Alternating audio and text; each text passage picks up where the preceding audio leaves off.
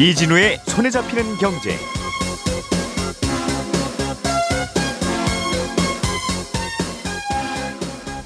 안녕하십니까 이진우입니다. 우리나라 직장인들이 가입하고 있는 퇴직연금 지금까지 쌓여 있는 돈이 얼마나 되는지 봤더니 한 255조 원 정도 되는군요. 이게 노후 자금인데 에, 이거 굴러가는 수익률이 연 1%대로 매우 낮다 보니까 이 수익률을 좀 높이는 방안이 필요하다는 지적이 자주 나옵니다. 아, 이 수익률을 높이는 방안 중에 하나로 거론되는 게 디폴트 옵션이라는 건데요. 오늘은 이 디폴트 옵션이라는 건 뭐고 도입했을 때 어떤 장단점이 있는지 살펴보겠습니다. 휴대전화 요금 25% 할인받는 방법이 있는데도 못 받고 있는 분들이 꽤 많습니다. 어떻게 할인받을 수 있는지 귀를 잘 기울여 보시면 오늘 좋은 정보 알아가실 수 있을 것 같습니다. 은행 가서 돈 빌릴 때 이자가 대략 10%에서 20% 사이 이렇게 빌리는 걸 중금리 대출이라고 하는데요. 정부가 중금리 대출의 금리 상한선을 내리고 몇 가지 요건을 완화하기로 했다는데 이게 무슨 말인지 나에게는 어떤 영향이 있는지도 짚어보겠습니다. 5월 19일 수요일 손에 잡히는 경제 광고 듣고 바로 돌아오겠습니다.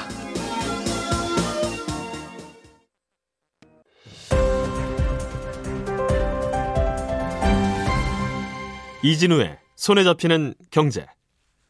네, 중요한 경제 뉴스들 정리해드리겠습니다. 오늘은 부처님이 오신 날이라서 부처님을 섭외하고 싶었는데 섭외 실패해서 못 모셨고요. 대신 이분들이 오셨습니다. 에셋플러스의 김치영 경제뉴스 큐레이터, 손에 잡히는 경제 박세원 작가, 그리고 김현우 행복자산관리연구소장. 어서 오십시오. 네, 안녕하세요. 어디까지 이게 그러니까 커지는지 보겠습니다. 써드리는 대로 읽긴 읽을 거예요, 이제. 김치영 큐레이터가 갖고 온 네. 소식부터 보겠습니다. 이거 재밌네요. 퇴직연금의 디폴트 옵션이라는 제도를 도입합시다. 네. 라고 주장하는 증권사, 뭐, 자산운용사 등등과, 네. 어, 그게 말이 됩니까? 라는 은행들이 싸우고 있는 그런 형국이라죠. 이- 이게 뭔지부터 일단 좀 알아봐야 되겠어요. 어, 싸우고는 있는데 디폴트 옵션 도입할 거면 음. 은행하고 보험사 쪽은 자기네 의견도 듣고 해라 뭐 이런 거고요. 아, 예. 예, 약간 제도를 보완해서 해야 된다라고 싸우고 있는 거고 아마도 디폴트 옵션을 도입하는 거에 대해서는 어느 정도 서로 공감대가 형성돼 있는 것 같기는 하거든요. 예. 그래서 보완해서 할 것이냐 아니면 그냥 할 것이냐 가지고 좀 싸우고 있는데 음. 어, 디폴트 옵션이라는 게 원래 디폴트라는 게 뭐 기본값 이런 의미지 않습니까? 원래 처음부터 그냥 그렇게 시작하는 거. 세팅돼 있는 거 네. 뭐 이런 건데. 내가 안 건드려도 이렇게 돼 있는 거. 네, 그래서 예. 이제 퇴직연금을 운용할 때 일종의 기본값을 두는 걸 말합니다. 그러니까 어, 가입자가 내가 이렇게 이렇게 운용하겠습니다라고 얘기를 안 하면 음. 기본적으로 세팅된 값으로 그냥 운용을 하겠다라는 거거든요. 말없이 앉아 있으면 오늘의 메뉴 주는 거죠, 그냥. 네, 그렇습니다. 식당 가서. 그러니까 퇴직연금이 좀 어려울 수는 있는데 DB형하고 DC형으로 나뉩니다. DB는 월, 원리금 보장이다. 뭐 이렇게 보시면 되고요. 회사에서 알아서 울- 굴리고 많이 잘 굴려도 회사가 갖고 네. 못 굴리면 회사 돈으로 틀어박는 거니까 근로자랑 아무 관계 없죠. 그렇습니다. 그다음에 예. DC는 확정 기여형이라고 해서 원리금 비보장형이고 자기가 알아서 투자 상품을 골라서 운용을 해서 손실이 나도 본인 책임, 수익이 더 나면 뭐 좋은 거고 뭐 이런 거거든요. 음. 근로자가 스스로 굴리는 게 DC형이다. 그게 문제네요. 자영업자냐 이 차이네요. 예, 근데 이제 DC형의 경우에 어 이게 잘 몰라서도 운용을 잘 못하고 네. 그리고 운용을 하라고 해놨는데도 수익률이 딱히 높지가 않아서 음. 이걸 좀 어떻게 보완할 수 있는 방안이 있지 않겠느냐라고 하는 게 이제 디폴트 옵션입니다. 그래서 해외에서 음. 어, 주로 이제 디폴트 옵션이라 그래서 기본값을 주고 특별한 지시가 없으면 그걸로 운용을 해서 꽤 높은 수익률을 보이고 있으니 네. 우리도 도입을 해보자라고 논의가 있었고요. 꽤 오래됐습니다. 한 10년 정도 이 논의가 있었던 걸로 제가 기억이 되는데요.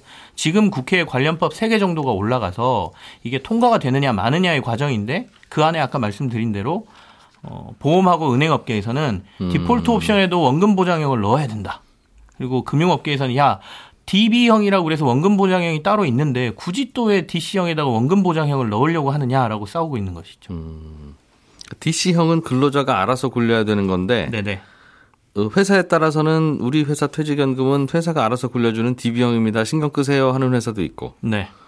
근로자 여러분들이 직접 굴리셔야 됩니다라고 하는 DC형이 있는 회사도 있고 네네. DB형 회사는 DC형으로 넘어갈 수도 있는데 네. 그냥 나는 회사 어떻게 다니다 보니까 우리 회사는 DC형이네 하는 어, 경우도 있어서 그럴 때 이 DC형을 어떻게 내가 굴릴 건지 네네. 이거를 그러니까 원래 애초부터 난 잘 모르겠으면 그냥 디폴트 옵션으로 굴려주세요 하는 걸 만들자는 거죠. 그렇습니다. 그러니까 원래는 DC형을 선택하기 위해서는 근로자들이 동의를 해야 DC형으로 회사에서 도입을 할 수 있는 거거든요. 처음에? 네네. 근데 그냥 근데 뭐 이제 중소기업들 같은 경우에는 김- 원래 DC형으로 도입돼 있기 때문에 네. 잘 모르고 처음부터 DC형을 가입하시는 분들도 있고요. 네. 큰 회사들 같은 경우는 대부분 DB형으로 가입이 돼 있습니다. 음. 그래서 우리나라 전체 퇴직연금의 구조를 보면 어, 초기에는 한80% 정도가 DB형, 그러니까 원금 보장형이었고요. 큰 회사들부터 의무화하다 보니까. 네. DC는 한 20% 정도밖에 안 됐었거든요. 음. 근데 지금은 한 7대 3 정도로 바뀌어 있습니다. 그리고 네. 또 퇴직 연금을 가입하는 근로자들이 좀 적극적으로 운용을 해보겠다는 사람들이 늘면서 DC형이 느는 것도 사실 있고요. 예. 근데 방금 말씀하시는 것처럼 나는 굳이 내가 굴리고 싶지 않고 원금 보장에 대한 조금 욕구도 강하고 음. 그다음에 잘 몰라서 못 굴리겠다는 사람들을 위해서 디폴트 옵션 같은 걸 주고 네. 어, 꽤 안정적이면서도 뭐 흔히 말하는 중위험 중수익 정도로 올릴 수 있는 예. 기본적인 상품을 넣어놓자라는 논의가 되겠죠. 그러니까 다 그냥 지금은 DC형입니다. 그러면 다 은- 은행 예금으로 대부분 되어 있어서 네네. 수익률이 거의 안 나오는데 네. 그리고 그것도 근로자가 신경도 못 쓰고 그냥 회사 다니느라고 바쁘고 그러니까. 그렇습니다. 근데 그럴 때 그 처음부터 신경을 아무도 안 쓰더라도 이런저런 투자 상품들도 좀 가입을 시키자 그 네네, 말이군요. 네. 아예 아예 말 아무도 말 안 하더라도 네네. 그게 디폴트 옵션이다. 지금 DC형의 평균 수익률이 한 3.47% 정도 예. 나오고 있어요. 예. 그러면 아까 원금 보장형 상품의 수익률이 한 1% 내외 정도 되거든요. 그러니까 이게 DB하고 DC의 차이가 너무 적고 음. 네. 사실상 어, 퇴직연금 밖에 목돈이 없는 사람들이 이걸 관리해서 노후를 좀 더 대비해보고 싶은 사람들 그리고 당초에 DC형을 도입한 목적 자체에 조금 이 수익률 자체가 미달된다라고 지금 평가를 받고 있거든요. 예. 그렇다 보니 조금 더 적극적으로 운영해보자는 내용이 들어있다고 해석할 수 있겠습니다. 그러니까 본인이 알아서 운용할 수 있다, 운용해보겠다 하는 분은 관계 없는데 네네. 알아서 하실 거니까. 아, 도대체 퇴직연금이라는 게 뭔지 모르겠다. 하여튼 회사에서 쌓아준다고는 들었다 정도까지만 아는 수많은 근로자들은 네네. 그냥 은행 예금에다만 대부분 넣어놓고 있을 텐데 그러지 말고 음. 어 그걸 사실상 정부가 알아서 국가가 알아서 이 뭔가 디폴트 옵션이라고 하는 포트폴리오를 만들어주자는 뜻인가 봅니다. DC형을 고르게 되면 그 안에 여러 가지 상품들을 고를 수가 있어요. 주식형 펀드나 뭐 채권형 펀드 아니면 네. 뭐 예금 같은 원리금 보장 상품을 고를 수가 있는데 회사에서 DB형 할래, DC형 할래, 어쨌든 아니면 D, DC형만 있습니다. 하면 예, 알겠습니다. 해놓고 그 내부의 상품을 고르는 분들이 거의 없는 거죠. 그렇겠죠. 근로자들이 없는데 은행이나 증권사 입장에서 이분의 DC형의 선택은 받고 음. 퇴직금이 따박따박 들어오는데 그걸 어떤 상품을 넣을까 아무 말이 없으니까 보통은 어떻게 하냐면 그냥 안전한 상품에다 넣어놓습니다. 음. 왜 위험한 상품에 넣었다가 마이너스 나면 나중에 그건 누가 책임져요? 그러다 그렇겠죠. 보니까 안전한 예. 상품에 들어가는 게 지금은 디폴트죠. 음. 어, 지금의 사실상, 디폴트는 사실상 디폴트. 예, 사실상 디폴트. 그래서 나중에 가서 뚜껑을 열어봤더니 내 퇴직금이 왜 20년 동안 예금에 들어가 있어요라는 상황이 발생을 해버리게 되는 거고. 네. 그래서 그걸 전제하는 게 그럼 DC형도 위험하게 공격적으로 굴리자. 그럼 수익이 많이 날 거 아니냐가 전제가 음. 네. 깔린 거죠. 주식형 예. 펀드 같은 투자를 하면 수익률이 많이 날 아. 것이다. 근데 반드시 또 그렇진 않아서. 근데 지금 뭐 여러 가지 제도가 좀 복잡해서 음. 이야기가 조금 그렇긴 한데 DC형 자체도 위험 상품의 투자를 굉장히 제한해 놨습니다. 그래서 음, 맞아요. 내가 전체 100%내 퇴직금을 주식형 상품에 넣을 수 없게 돼 있거든요. 예. 그래서 기본적으로 채권 혼합형으로 돌리든지 아니면 주식형 상품을 한 30% 정도 투자를 했다 그러면 나머지는 원금 보장형에 투자를 할 수밖에 없도록 제한이 돼 있거든요. 네. 그래서 어, 투자 업계에서는 어, 기본적으로 DC가 그렇게 음. 위험 상품에 아예 못 다 못하도록 막아놓는데 그것마저도 음. 거기다가 원금 보장형으로 사람들이 계속 돌린다라고 하면 음. 이 차이가 없다 보니까 조금 네. 더 투자형으로 갈 수 있게 제도 자체를 만들어줬으면 좋겠다라고 계속 주장을 했었던 것이고 그게 조금 어, 사회적으로 받아들여지는 분위기가 가면서 디폴트 옵션을 그럼 도입하자 그래서 법 개정까지 지금 음. 국회에 올라가 있는 상황인 또 거죠. 매년 이맘 연말 때쯤 되면 내 퇴직연금은 왜 죽거리 수익률인가 하면서 항상 기사들이 매년 나오니까 네, 네, 네. 답답해요. 그러니까, 그러니까 쥐들도 심 마음 아프겠어요. 왜 내 꼬리를 가지고 자꾸 뭐라고.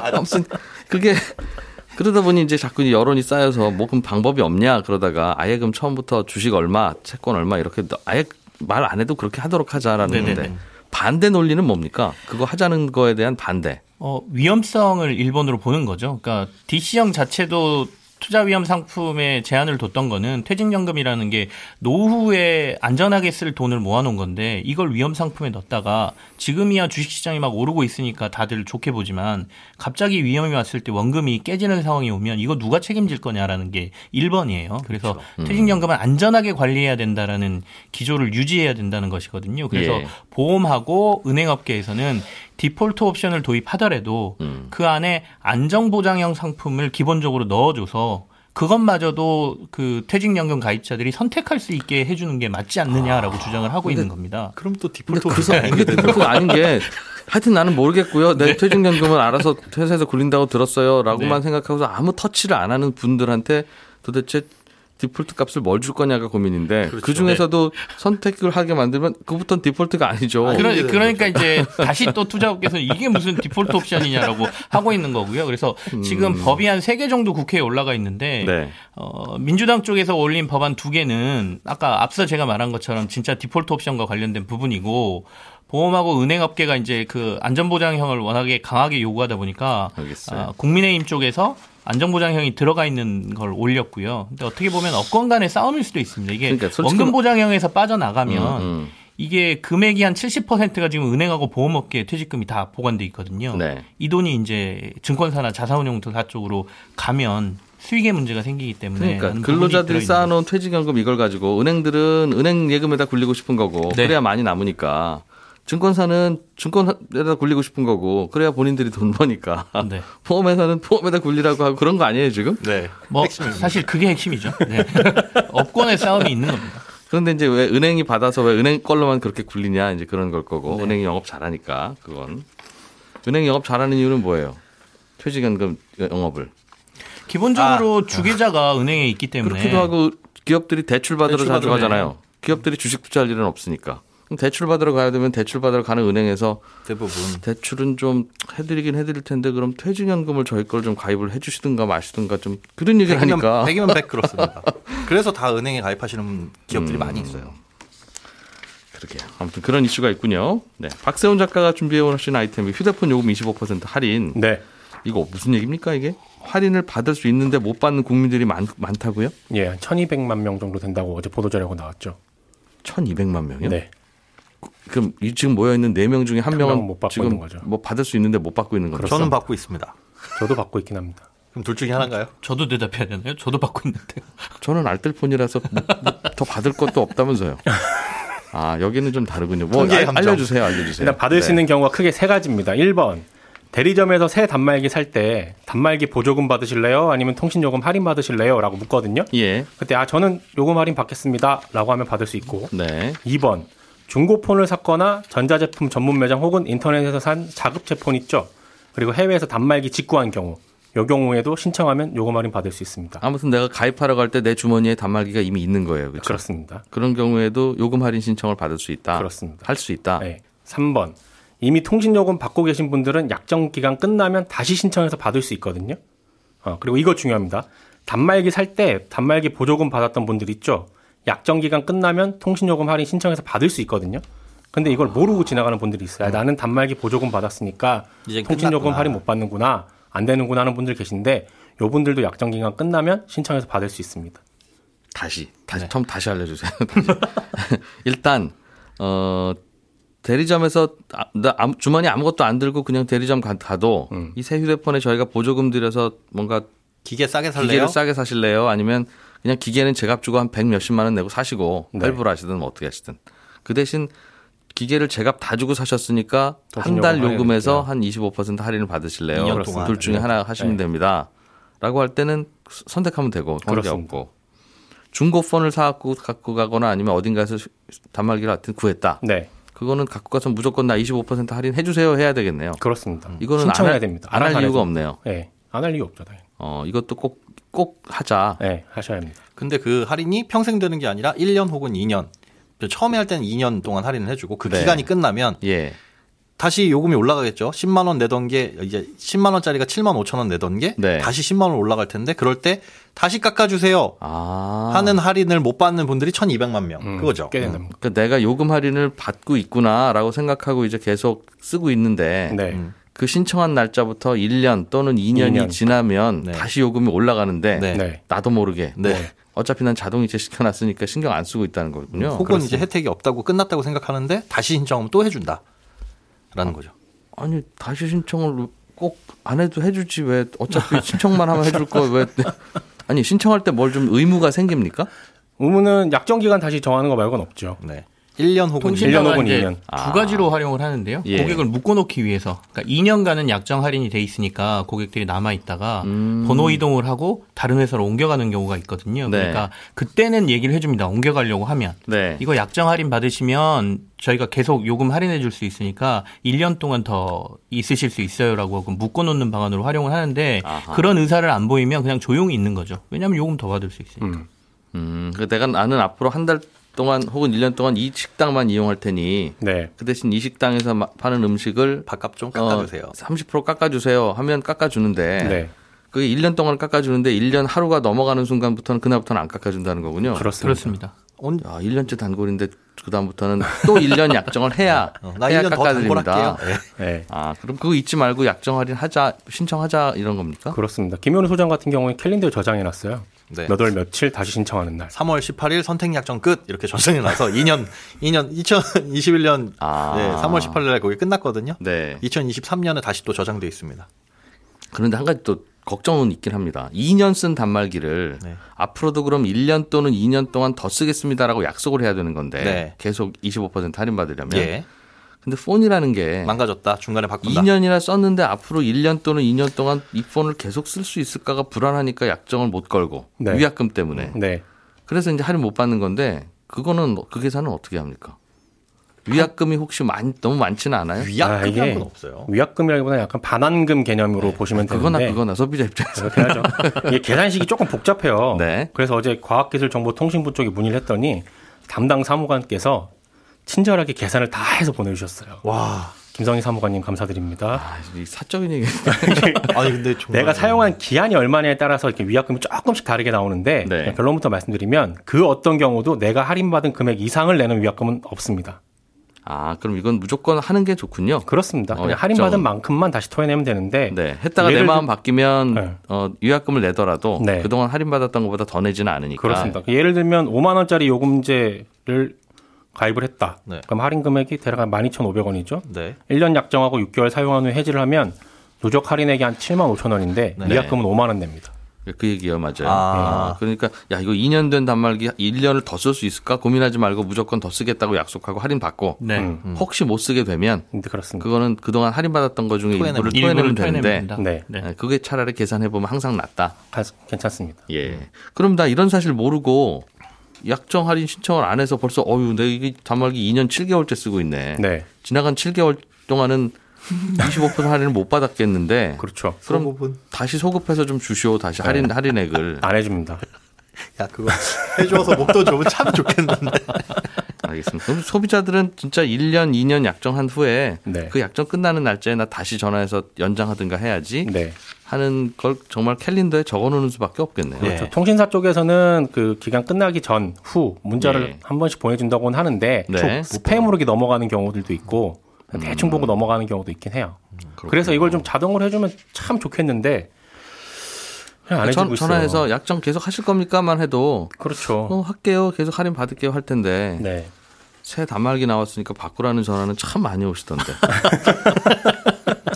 근데 사실은 제가 이 통사라도 또 이익 나는 전화만 하지 그꼭 소- 손해 나는 걸 하겠어요. 그렇죠. 지금 1200만 명분의 할인이 다곧 자동으로 들어가면 어휴. 조용히 있으면 할인 못 받는 상품들이 꽤 생기고 있어요. 음. 네. 마지막으로 이 소식 좀 하나 좀 보죠. 김치영 큐레이터께서 준비해 오신 건데 아, 김현우 소장입니다.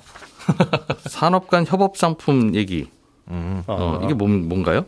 아, 협업 상품 얘기요? 예. 예. 아, 그, 저희가 요즘 편의점이나 이런 데 가서 보면, 예.